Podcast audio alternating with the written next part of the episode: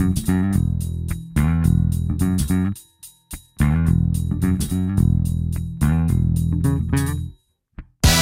Para viva, estamos neste Serviço Público Bloco de Notas com a historiadora Margarida Magalhães Ramalho. É licenciada em História da Arte pela Universidade Clássica de Lisboa, é investigadora do Instituto de História Contemporânea, comissariou e participou em exposições sobre a história de Portugal do século XX, sobretudo, tem uma vasta obra publicada e é uma colaboradora regular da imprensa escrita e falada.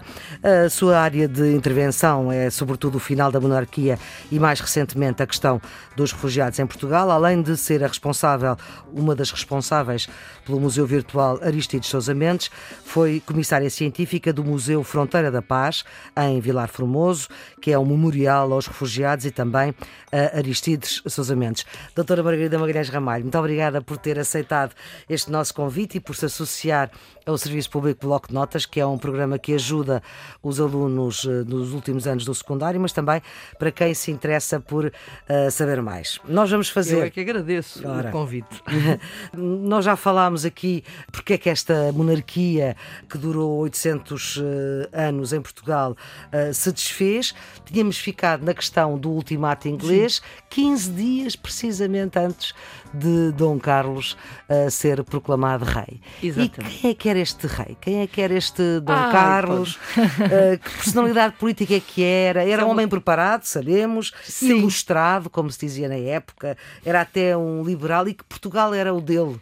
Uh, de que ideia eu que acho que o, o, pobre Dom Carlos, uh, digamos, que ele uh, recebe. Ele não era pobre. Não, pobre no aspecto. sim, sim, é um, também não era rico digo já. Boa. Aliás, a questão dos adiantamentos à Casa Real, que ah, falaremos pois. adiante, Sim. provavelmente, mostrava que a Casa Real, e o Dom Carlos em particular, recebia uma dotação do bolso dele. Ele teria que pagar inúmeras coisas, nomeadamente os palácios, todas as suas pessoas que trabalhavam nos palácios, as representações estrangeiras, representações internacionais que vinham a Portugal, enfim, tinha uma quantidade de despesas e esse dinheiro vinha de há 50 anos, desde o tempo da sua avó, Dona Maria II. Portanto, uhum. ele de facto não era propriamente muito abonado. Certo. Até tem uma certa graça quando nós pensamos, por exemplo, em 1870 a corte vai para Cascais usando a antiga casa do governador no Palácio da Cidadela, o casarão, como foi chamado pela Maria Ratazzi, era um casarão muito pouco próprio para uma, um palácio real e muito menos luxuoso, se quiser, do que a casa do Duque de Palmela ou de outros dignatários uhum. da corte. Mas pronto. Maria Ratazzi? Maria Ratazzi é uma escritora que passa por Portugal uhum. e que escreve um livro se não me engano, em francês, eh, Portugal à vol de l'oiseau. Aquilo, é, acho que a tradução é Portugal de relance ou qualquer Exatamente. coisa assim. Eu li a, a versão francesa e que refere variedíssimas coisas, com muita imaginação, pois o, a situação não, para aqui também não é chamada, mas ela escreve coisas tão pouco corretas que o próprio Camilo Castelo Branco lhe vai cair em cima. Enfim, isto é, é um fé de ver.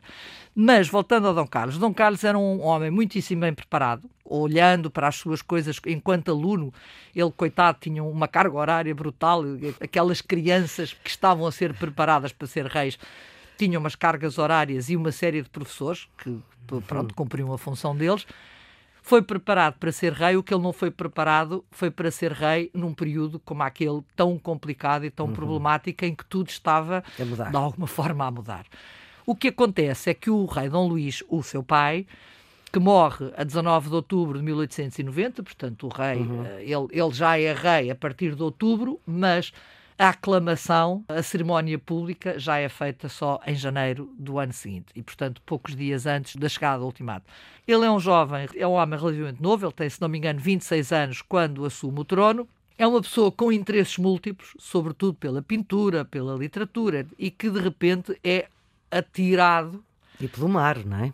E pelo mar, mais tarde. É, a questão é. do mar é um. É, ele é muito amante do mar desde hum. sempre mas a questão dele pegar na oceanografia é um, é um trabalho um, posterior. Um, um trabalho bastante mais posterior. Mas isto faz com que este homem, de facto, e eu acho que ele tenta genuinamente ser um bom rei e adaptar-se, quis sempre manter-se dentro dos limites da constitucionalidade, fez algumas experiências com governos independentes que também não correram bem, nomeadamente com Oliveira Martins. Há toda uma série de de situações em que ele tenta o melhor possível até chegar à conclusão que, que não consegue. Que não consegue. E é quando, em 1906, ele acaba por chamar João Franco, que é uma personagem-chave em todo este processo. João Franco vinha do Partido Regenerador, tinha sido quase que uma espécie do Delfim de Índice Ribeiro, e em 1901 resolve bater com a porta e sair e fundar um outro partido, os Regeneradores Liberais. O João Franco sempre tinha sido conhecido pelas suas posições aguerridas, era um homem com fama de honestidade uhum. e com uma enorme energia para fazer coisas, mas com um feitio mais ou menos turbulento. Uhum. E de alguma forma é aquilo que eu referia, penso que no outro programa, faz parte desta geração que vai privilegiar a ação e não tanto os consensos. Portanto, de alguma forma, quando o rei o chama, é um bocadinho na expectativa de que ele consiga pôr ordem na casa. E uhum. ele, de facto, tenta seguir um programa que até se aproxima bastante do programa republicano numa série de coisas. Vai fazer o, descanso semanal e vai uhum. criar o aumento dos salários de, uma série de, de funcionários e vai iniciar uma série de reformas, mas o problema é que neste período já o, o Partido Republicano está em franca ascensão. Uhum. E ele próprio, João Franco, ao mudar a lei eleitoral, tinha permitido que entrassem quatro uh, deputados uh, republicanos para o Parlamento. Uhum. Porque ele quis, quis uh, governar à inglesa e com transparência. Mas Ou seja, governar à inglesa significa. Com o Parlamento, e, e, só que, de facto, é depois temos aquelas cenas mais ou menos eh, conhecidas da, da maior parte da, das pessoas, do Afonso Costa a arengar no Parlamento contra o rei, uh, sobretudo a propósito da questão dos adiantamentos, e aí João Franco uhum. é completamente pouco diplomata na forma como, naquela altura, leva esta questão ao Parlamento. Portanto, como eu referi, a dotação, o dinheiro que o rei recebia e a Casa Real recebia era o mesmo de há 50 anos. Hum. Como nenhum governo, nem nenhum partido monárquico tinha querido resolver a situação, acontecia que o dinheiro nunca chegava e, portanto, todos os anos era preciso pedir um empréstimo em função daquilo que ia receber no ano a seguir, o que significava que o rei estava a dever dinheiro, dinheiro ao uhum. Estado. Sim. Ou seja, se não era vontade dele, se calhar, mas o que é facto é que era. Da... Isto é uma coisa muito portuguesa, deixar Sim. arrastar as, as, situações até ao limite até ao e depois, limite. quando chega ao limite, pronto, pronto. Quando chega ao, ao limite, está a asneira. Exatamente. Uhum. Ao João Franco falar da questão e trazer a questão ao Parlamento, caiu, como se costuma dizer, o Carmo e a Trindade. E Afonso Costa faz um discurso absolutamente explosivo, dizendo, entre várias coisas, ou terminando com esta tirada, por menos do que isso, rolou a cabeça de Luís XVI. Pronto. Resumindo, obviamente, o João Afonso Costa é expulso do Parlamento, o António José de Almeida ainda grita soldados, proclamemos agora a República, enfim, uhum. isto é tudo, esta, estas situações que nós meio meio muitas vezes também é? conhecemos noutras, noutras circunstâncias, e o que acontece é que o Parlamento acaba, e, e, a certa altura o rei percebe que não, não há muita possibilidade de se trabalhar com o Parlamento. Uhum. E faz aquilo que era costume em determinados momentos, que é governar em ditadura. Não tem nada a ver com a ditadura do Estado Novo, são situações Sim. diferentes. Aqui, no fundo, era. Esta chamava-se a ditadura de João Franco, não é? Claro, neste caso vai ser Sim. a de João Franco, já tinha havido uma do índice, já tinha havido em outras situações, que era governar por decreto durante um período em que o Parlamento ficava suspenso. E depois marcavam-se novas eleições e tudo retomaria. Uhum. Portanto, uma suspensão da democracia, não é? Exatamente. Da Durante linguagem tempos, hoje... a, a, ver se a coisa acalmava. Uhum. Acontece que o João Franco, com este seu temperamento, eh, ele vai, de facto, como Tomás Melbrenner, que era médico da corte, vai escrever no seu diário, já nos finais de 1907, e ele era, ou tinha sido um apoiante de João Franco ao início, uhum. por ser um homem honesto, por ser um homem que ele achava que ia pôr o país, endireitar o país, e ele, eh, isto para em dezembro de 1907, ele diz qualquer coisa como o João Franco parece doido e está a, a obrigar o rei a segui-lo e eu não sei onde é que isto vai parar. Porque aí sim ele começa a grande perseguição a todos os que discordavam das suas opiniões e começa a ter uma atitude completamente desproporcionada daquilo a que as pessoas estavam habituadas. O que acontece é que as posições extremadas, como se sabe, vão uhum. sempre desencadear Uh, respostas extremadas uhum. também. E, portanto, todo este período que antecede a morte do rei vai tornar-se cada uhum. dia mais convulsiva e mais complexa. Uhum. Nós precisávamos só de voltar um bocadinho atrás.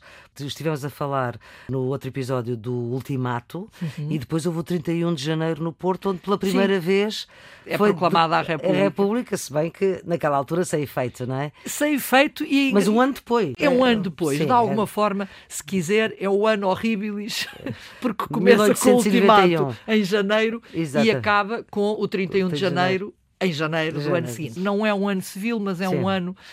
Terrível. Mas mais uma situação engraçada é que, no fundo, os implicados do 31 de janeiro vão ser todos amnistiados pouco tempo depois, dentro daquela lógica uhum. em que eu há bocado falava de que o tipo de governo e o tipo de situação anterior a estes governos novos que vão aparecer na década de 90, uhum. em que estas coisas, até a própria, entre aspas, repressão, era uma repressão relativamente suave uhum. há, há uma referência das mulheres dos implicados do 31 de janeiro que vão a Cascais falar com a Rainha Dona Amélia, que as recebe muitíssimo bem e que, de alguma forma, acaba por ser o apaziguar da uhum. situação.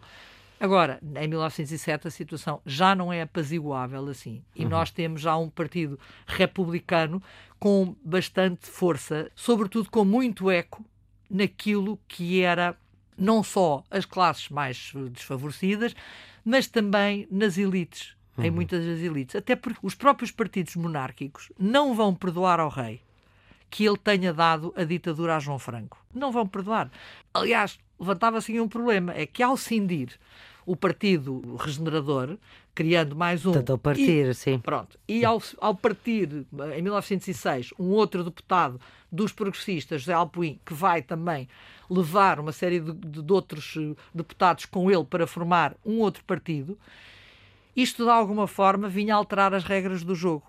Uhum. E pior do que isso, e essa é uma, uma situação que também se arrastava já há bastante tempo, que era a questão das negociatas, entre aspas, pelo país inteiro das eleições. No fundo, do caciquismo, estávamos não é? sempre com caciques e com uhum. todas estas clientelas que estavam pelo país inteiro. Eleições onde só votavam homens, claro. Eleições onde só votavam homens, chefes de família e que sabiam ler. Portanto, uhum. tudo isto. Portanto, e como a maior parte da população era analfabeta, estamos Sim. a falar de. E, e não digo meia dúzia, também mas... de situações, por exemplo, uh, em que o governador do Conselho, nas vésperas das eleições, andava por todo lado e, e dizia às pessoas em quem é que elas iam votar. Claro. E, portanto esta situação que tinha benefícios para os seus partidos, para os, obviamente, porque eh, no fundo alimentava estes partidos, de repente podiam pôr uhum. no João Franco e no Partido Regenerador Liberal essa mais-valia. Porque se ele se tem mantido e se não tem havido regicídio, entretanto as eleições também já estavam marcadas para 5 de abril de 1908, ele provavelmente ganharia as eleições. E o que é que ia acontecer? Algumas das clientelas iam-se passar para o novo partido e iam-lhe dar poder. Ora, os monárquicos também não acharam graça nenhuma a essa hipótese. Muito bem, doutora Margarida Magalhães Ramalho, vamos ficar agora por aqui. Vamos continuar a contar esta história no outro episódio do Serviço Público Bloco de Notas, que nesta segunda série tem uma parceria com o Polo de Investigação HTC, História, Território e Comunidades, uma iniciativa da Universidade Nova de Lisboa, Faculdade de Ciências Sociais e Humanas e da Universidade de Coimbra. Basta carregar nas nossas redes sociais no botão Saber Mais e ficar a saber mais, ou então no podcast. A produção do Serviço Público é da jornalista Ana Fernandes, os cuidados de emissão de Jorge Almeida. Tenham um bom dia.